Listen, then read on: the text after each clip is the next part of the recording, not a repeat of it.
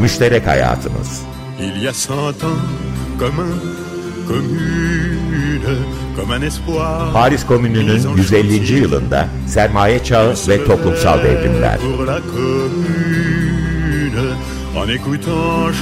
Hazırlayan ve sunanlar Doğan Çetinkaya, Ömer Madra ve Özdeş Özbay.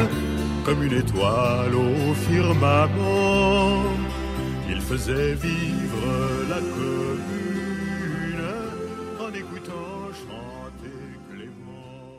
Clément. Doğan merhaba. Merhabalar, herkese selamlar. Günaydın. Günaydın. Bugün müşterek hayatımızda Paris Komünü'nün üzerinde biraz duracağız değil mi?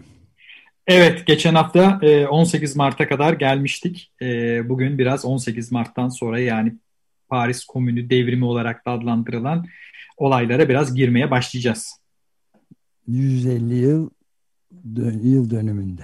Evet. Evet, 150. yıl dönümünde. Geçen hafta biraz bahsetmiştik. E, özellikle 8 Şubat 1871'de e, Ulusal Meclis seçimleri gerçekleştirilmişti. Fakat Paris'te e, o devinen devrimci güçlerin beklentilerin aksine cumhuriyetçi değil muhafazakar bir meclis seçilmişti. Özellikle taşradan, köylülerden gelen oylarla birlikte.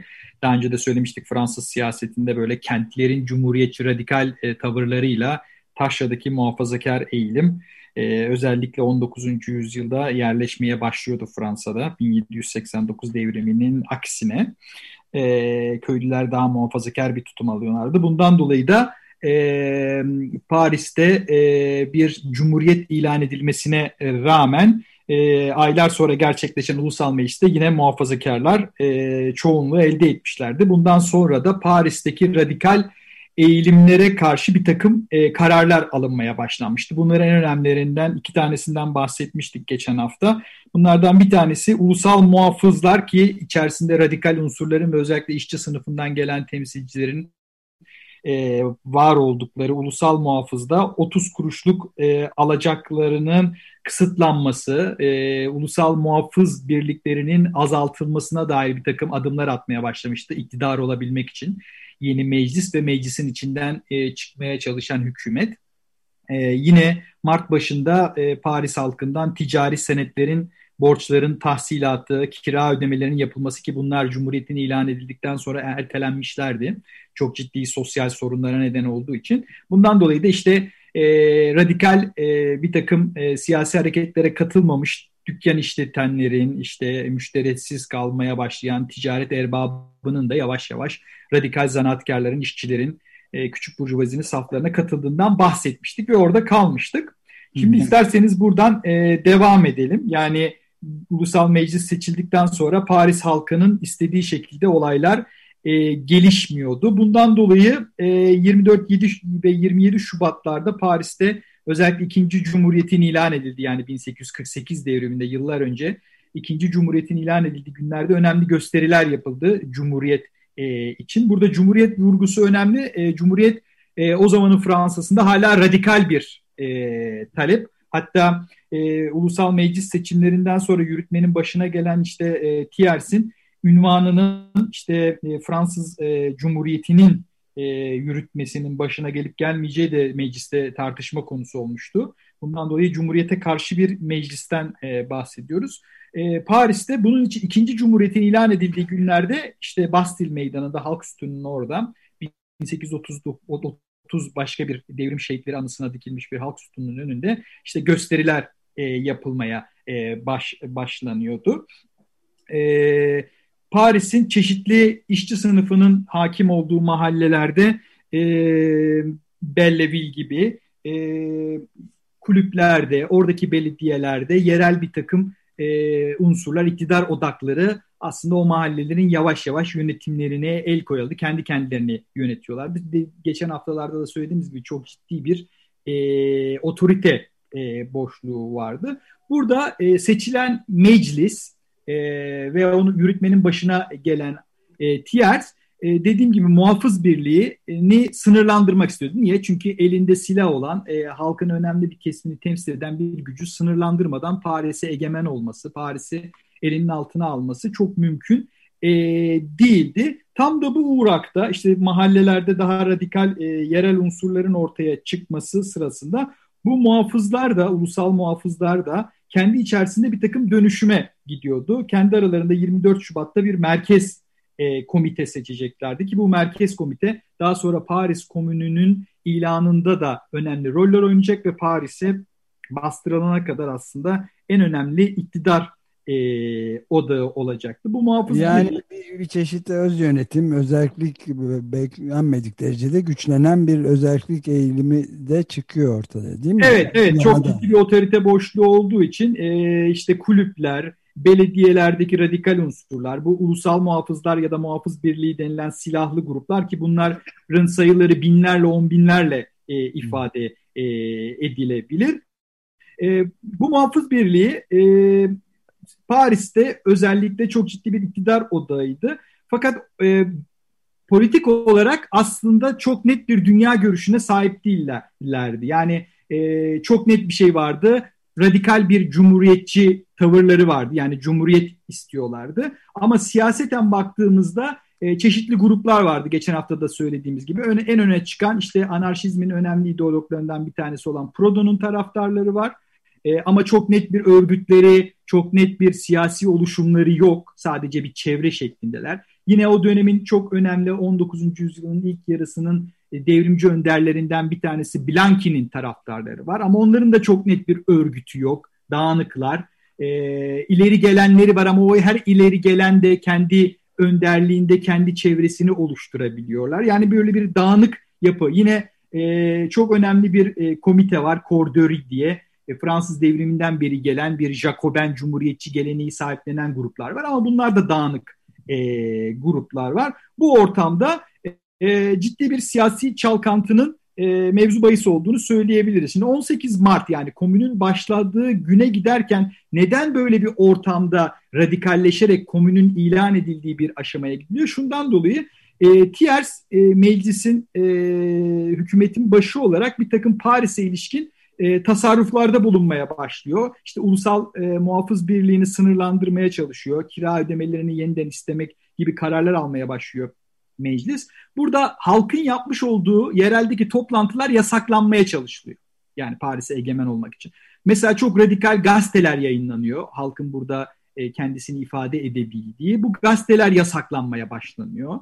E, ve e, Bordo'da toplanan ilk mecliste Paris'in dışında Versay'a e, geliyor. E, Thiers de e, Versay'dan Paris'e gelerek biraz Paris'te hakim olmaya çalışıyor. Geçen hafta da söylediğimiz gibi ulusal muhafızın ellerinde olan mitralyözlere, silahlara ve toplara el koymak için iki generali görevlendiriyor ve bu girişim Paris halkı tarafından boşa çıkartılıyor ve bu generaller biliyorsunuz e, infaz ediliyor ve e, ortaya çıkan bu çatışmalar dolayısıyla da Thiers Paris'ten çekilme kararı alıyor.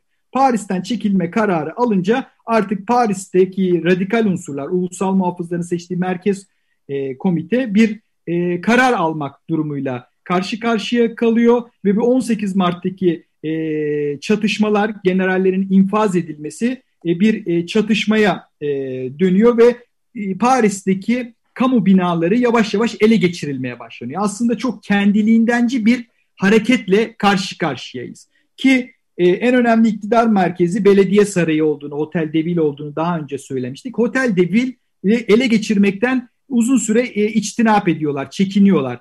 E, ve en son ele geçirilen yerde belediye sarayı oluyor. 18 Mart e, gecesi.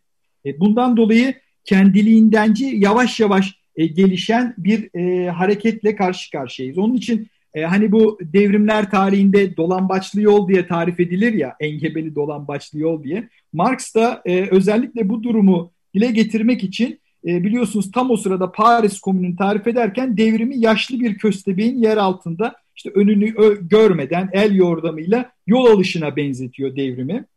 1871'deki bu hadiselerden yola çıkarak gerçekten burada e, el yordamıyla ilerleyen e, ve gün geçtikçe radikalleşen bir e, komüne giden e, devrimci yoldan e, bahsedebiliriz. Tabi burada tamamen bu radikallerin Paris'e egemen olduğunu da söyleyemeyiz. Örneğin 18 Mart'tan sonra 22 Mart'ta e, Vendôme Meydanı ki oradaki e, Napolyon'un e, sütunu da e, daha sonra zafer sütunu da yıkılacak biliyorsunuz. Orada düzen dostu olan Parisli muhafazakarlarla e, ulusal muhafızlar, ulusal milisler çatışmaya giriyor ve ilk defa 18 Mart'tan sonra e, halk arasındaki bu çatışmada e, ölümler e, meydana e, geliyor ve bu ortamda e, Merkez Komite, Ulusal Muhafızların bir seçim yapmak e, istiyor. Çünkü burada çok ciddi bir takım e, siyasi çalkantılar içinde tartışmalar var. E, daha sonra Paris Komünü hakkındaki yazılan eserlerde, eleştirilerde de çok gündeme gelecek. 18 Mart'tan sonra Blankistler mesela Versay'a yürünmesini e, istiyorlar. Fakat genel eğilim e, buna e, karşı böyle bir güce sahip olduklarını düşünmedikleri için e, Paris'te meşru bir şekilde iktidar olabilmek için e, seçim e, istiyorlar. Seçimlerde e, 26 Mart'ta gerçekleştirilecek 3 gün sonra. Fakat oraya giderken çok önemli bir gelişme oluyor. Paris'in tabii 20 tane bölgesi olduğunu, belediyesi olduğunu yerel söylemiştik. Bunun belediye başkanları var ve yine Paris'ten seçilmiş milletvekilleri var. Bunların hepsi de radikal değil. Bu bir heyet oluşturuyor belediye başkanları ve milletvekilleri. Versay'la Paris'teki radikal kesimler arasında bir ara buluculuğa soyunuyorlar. Fakat bu ara bulucular ne Paris'teki radikallere yaranabiliyorlar ne de Versay'a yaranabiliyorlar. Hatta 23 Mart'ta bu seçim kararı alındığında Versay'a gidiyorlar Paris'in taleplerini e, e, meclise sunmak için. E, ve Paris'e giderken de resmi nişanlarını kuşanıyorlar, takınıyorlar. Bu üç şeritli işte Fransız devrimini simgeleyen bugünkü Fransız bayrağı olan üç renk e, mavi, kırmızı ve e, beyaz. O şeritleri görünce meclisteki e, muhafazakar milletteki toplantıya katılmayı reddediyorlar. Yani biz bu şeritin olduğu yerde bunlarla konuşmayı bile e, reddederiz diye. Elleri boş döndükleri için bu arabulucular da nihayet seçimlere gitmeye razı oluyorlar. Bu seçimler önemli. Çünkü böylece komün meşru bir seçimle e, aslında kendisini ortaya koymuş oluyor. Her ne kadar bu e, komünü ortaya çıkaracak seçim Paris'teki seçime katılım aslında çok düşük. Yüzde 48 gibi. Çünkü Paris ciddi anlamda boşalıyor. Özellikle zengin mahalleleri e, daha seçkin kesimler. E, hem bu seçim bir ayrıntı sorabilir miyim? Bu Tabii. seçimlerde kadınlar oy kullanamıyor galiba değil mi? Yok zaten 19. yüzyılda evet. biliyorsunuz 20. yüzyıla kadar e, çok ciddi anlamda sınırlandırılıyor. E, Fransız devriminde bile en radikal günlerde bile 1848 devrimlerinde çok enderdir genel oy hakkı. O zaman bile buna e, kadınlar dahil değil.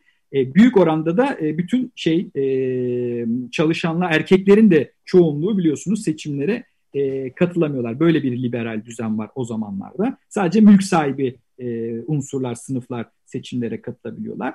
E, bu 26 Mart'taki e, seçimlere e, yine de e, Paris'te var olan önemli bir e, kesim e, katılıyor. %50'ye yakın bir katılım olsa da 230 bin kişi oy kullanıyor. Fakat önemli iki gün sonra 28 Mart'ta 230 e, bin kişinin oy kullandığı bir şehirde 200 bine yakın insan belediye sarayının önünde çok büyük bir gösteri e, gerçekleştiriyor. Yani bu seçime katılanlar bu oluşan e, yeni seçimle oluşan kompozisyona destek vermek için. E, bu arada tabii önemli gelişmeler oluyor. Enternasyonel yine bu seçimin olduğu günlerde 23, 22 Mart, 23 Mart'ta Paris Komünü'nün destekleme e, kararı alıyor. Bu seçim sonucu oluşan yürütme veya meclis diyelim e, buradaki en önemli unsur ilk defa e, Özdeş'in sorusuyla da biraz alakalı. E, işçilerin çoğunlukta olduğu bir e, temsiliyet var. Yani 25 kişiyle 33 kişi arasında kişinin seçile, seçilen e, kişinin işçi olduğunu bugün çok net e, biliyoruz. Bu konuda galiba hala tartışmalar var değil mi? Şimdi işçi tanımı üzerinden galiba dönüyor. Küçük burjuva çoğunluk diyenler de var ama evet, bunlar evet. işçi diyenler de var. Evet 19. yüzyılda bu e, hareket devrimci hareketler tartışmasında kimin işçi olup kimin olmadığı e, çok ciddi bir tartışma konusudur. Ama 19. yüzyılda biz genelde proleterleşen zanaatkarları ve yeni yeni ortaya çıkmaya başlayan atölyelerde ve sanayi kollarında çalışanları e, işçi e, kabul ediyoruz. Bunların mesleklerinin ne oldukları da Paris Komünü üzerine Türkçe'ye de çevrilmiş birçok eserde e, artık yazılı. E, Paris Komünü üzerine yapılan çalışmalarda Paris Komünü'nün, komün toplantılarının bütün tutanakları bizim elimize bugün ulaşmış durumda. Buradan çok ciddi veri sahibi olabiliyoruz. O zamanda yayınlanan bütün radikal gazetelere bugün ulaşmak mümkün. en önemli e, unsurlardan bir tanesi biraz biraz sonra değinmeye çalışacağım kulüpler. Daha önceki programlarda da konuşmuştuk. Her mahallede çok çeşitli kulüpler oluyor. Aslında e, sıradan insanlar kendilerini kadınlar, işçiler burada ifade ediyorlar. E, belediye sarayında komünün yaptığı meclis toplantılarına e, gelip müdahalede bulunabiliyorlar. Burada söz alabiliyorlar. Bu komünün de yapılan tartışmalara çok net ulaşamıyoruz. Onların tutanakları yok. Ama evet bu meclise baktığımızda işte 25-30 kişi arasında işçi var, 12 gazeteci, 12 serbest meslek sahibi, avukat, doktor vesaire gibi. 14 e, memur ve 5 işveren e, var. Yani o, o gün o sıra Paris'te e, bulunan halkı aslında bir şekilde temsil ettiğini görebildiğimiz bir yekunla e, karşı karşıyayız.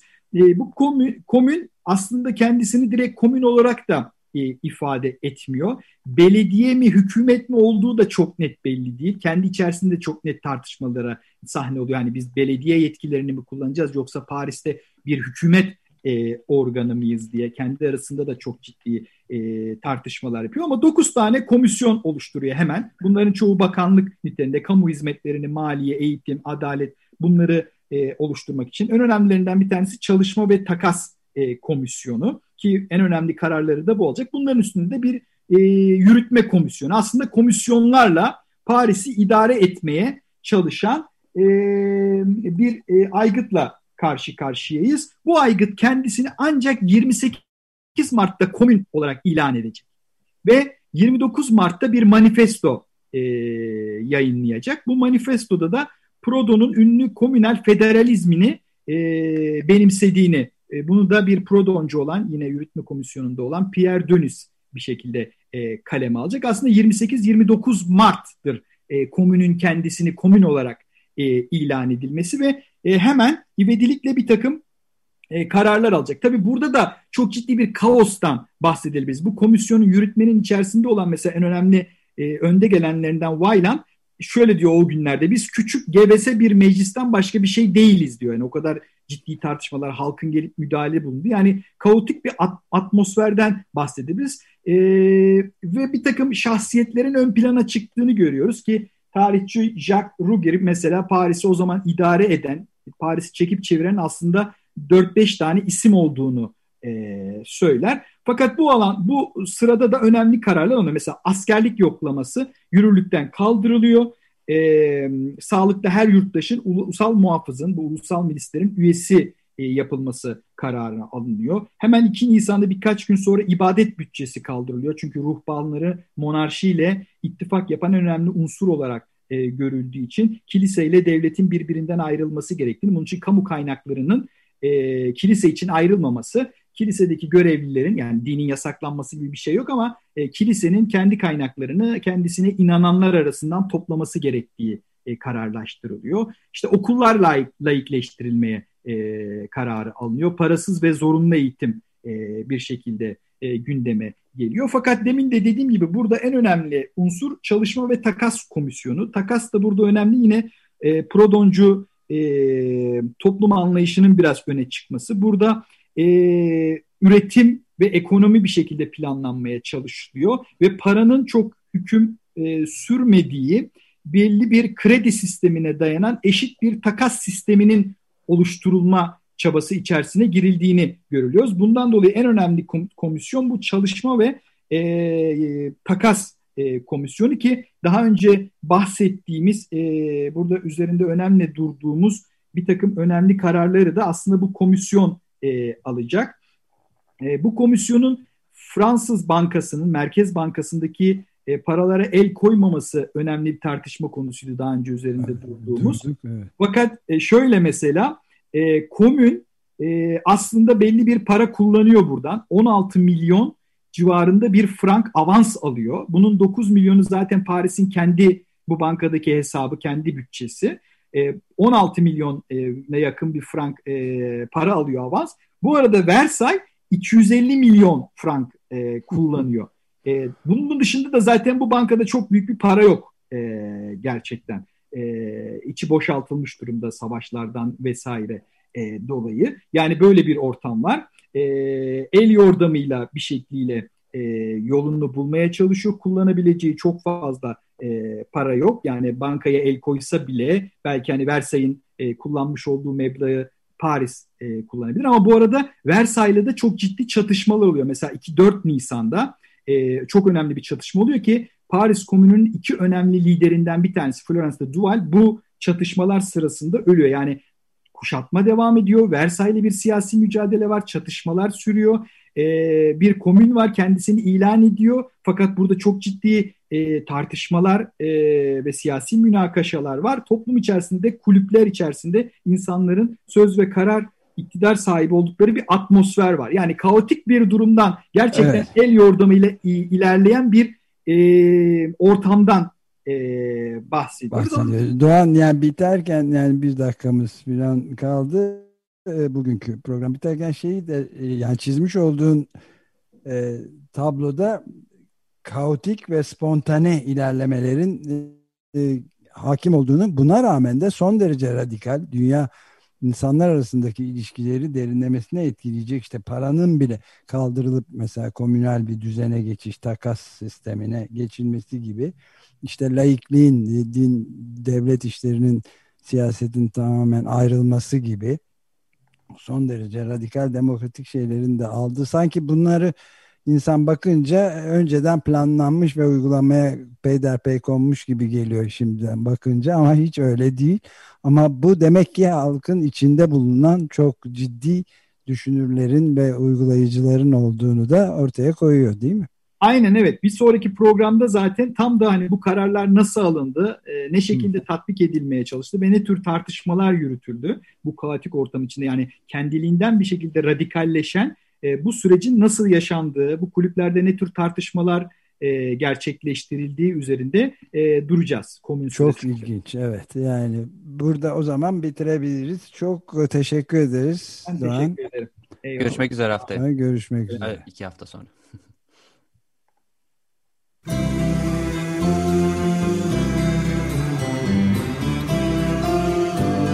Müşterek hayatımız. Il y a cent ans, comme un, commune, comme un espoir. Paris Komünü'nün 150. yılında sermaye çağı ve toplumsal devrimler. Hazırlayan ve sunanlar Doğan Çetinkaya, Ömer Madra ve Özdeş Özbay. Comme une étoile au firmament, il faisait vivre la